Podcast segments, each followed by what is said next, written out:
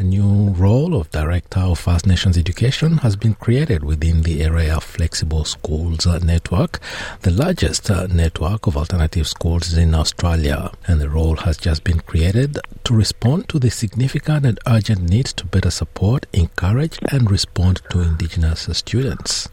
And joining me to discuss this new role is Matt Hawkins, CEO of EREA Flexible Schools. Matt, welcome to NITV Radio. Thank you very much.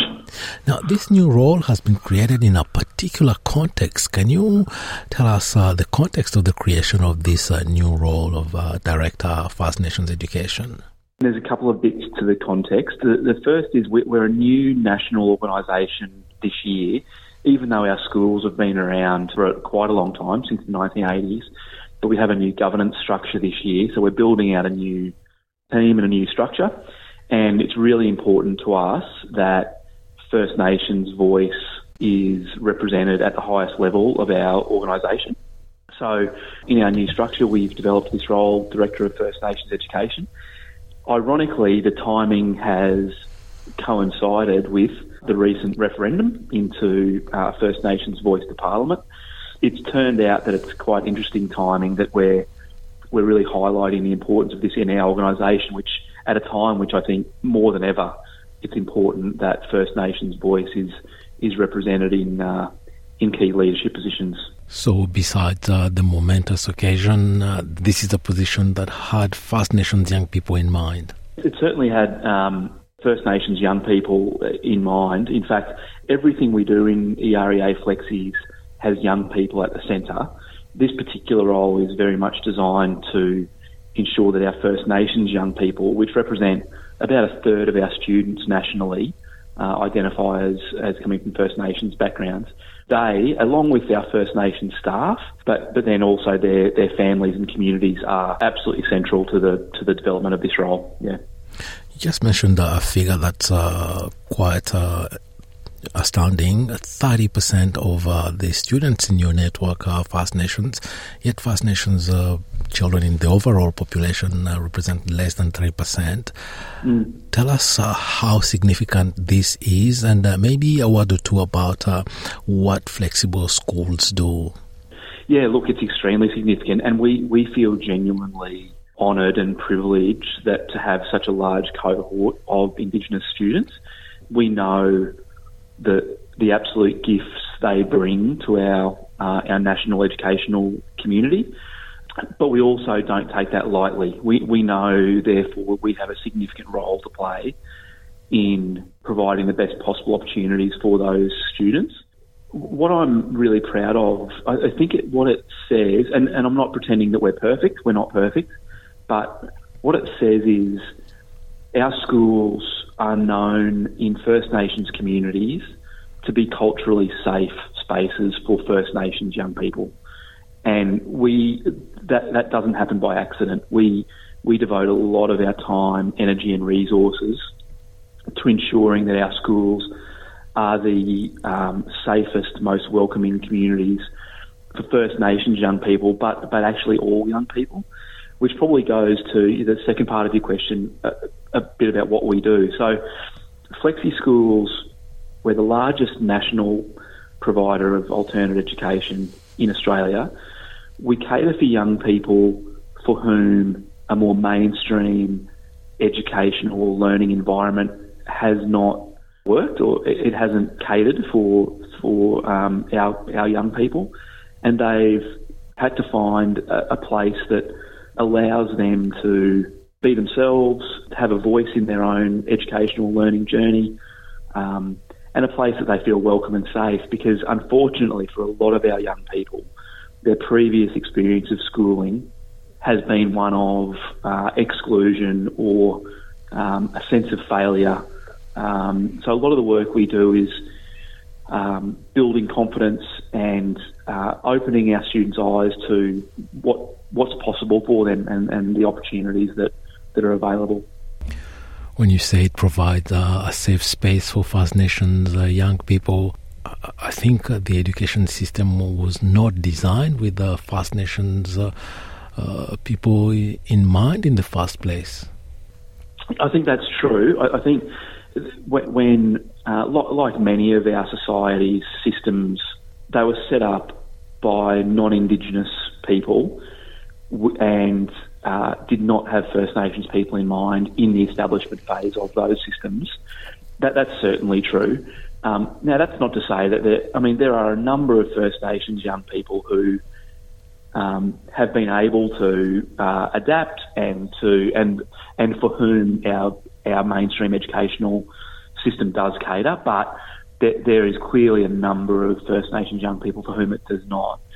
But it's but again, not just First Nations young people either. There are lots of young people for whom um, that traditional model of education just doesn't work, um, and and without schools like ours, and we're not the only provider, but without alternative spaces, those young people will fall through the cracks. So it's yeah, we're we're very privileged to be able to to offer an, an educational environment that caters for those young people.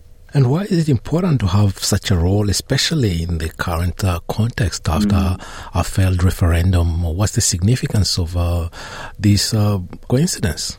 It's a really good point. It, it does absolutely align to our, our, our ongoing commitment to creating really welcoming and inclusive learning communities, and that, that is more important now than ever. My experience over the last few weeks in travelling around a number of our schools, particularly those schools with large Indigenous populations, both in young people and staff, there, there is a really tangible sense of grief in a lot of our schools. There's a sense um, of rejection in, in, a lot of our schools that they feel that the Australian public has made a, a judgment about their communities and, and their people.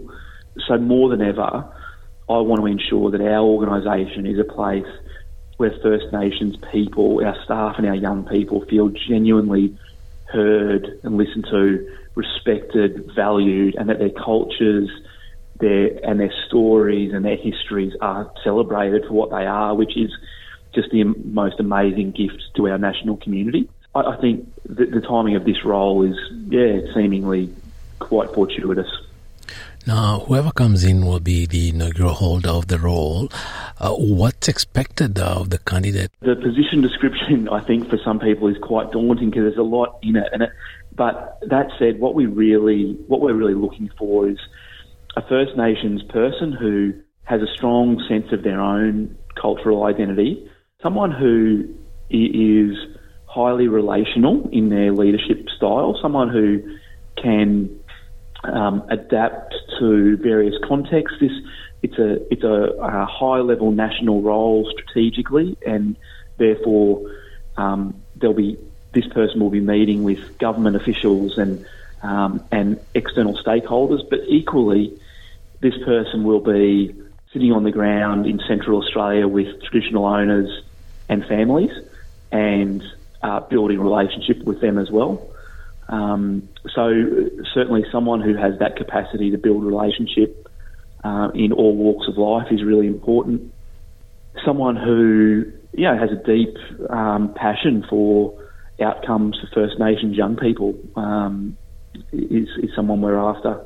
Um, you know, someone who has a significant understanding of the Australian educational context, and of course, someone who you know is a wants to be a, a member of a team who are really passionate about this and um, is excited about what the future might hold for our organisation, but the young, but most importantly for the young people within it. Considering the this is a national role, will it be like a fly-in, fly-out uh, role, or they'll be based in a particular place? It's interesting. Um, our, our, national office is um, is based in Brisbane. Our, our, that's where most of our our national team are based, but we have schools all around the country. We have schools in every state and territory except for the ACT. Um, so we're, we're, based everywhere. Um, and it, we understand that the First Nations people in particular, maintaining connection to their own country or countries is really important. Um, I'm very open to this person living and remaining where they need to remain and live. And if that's um, somewhere else in the country, and that means they maintain, you know, their connection to their own country, then I'm extremely supportive of that. Yeah.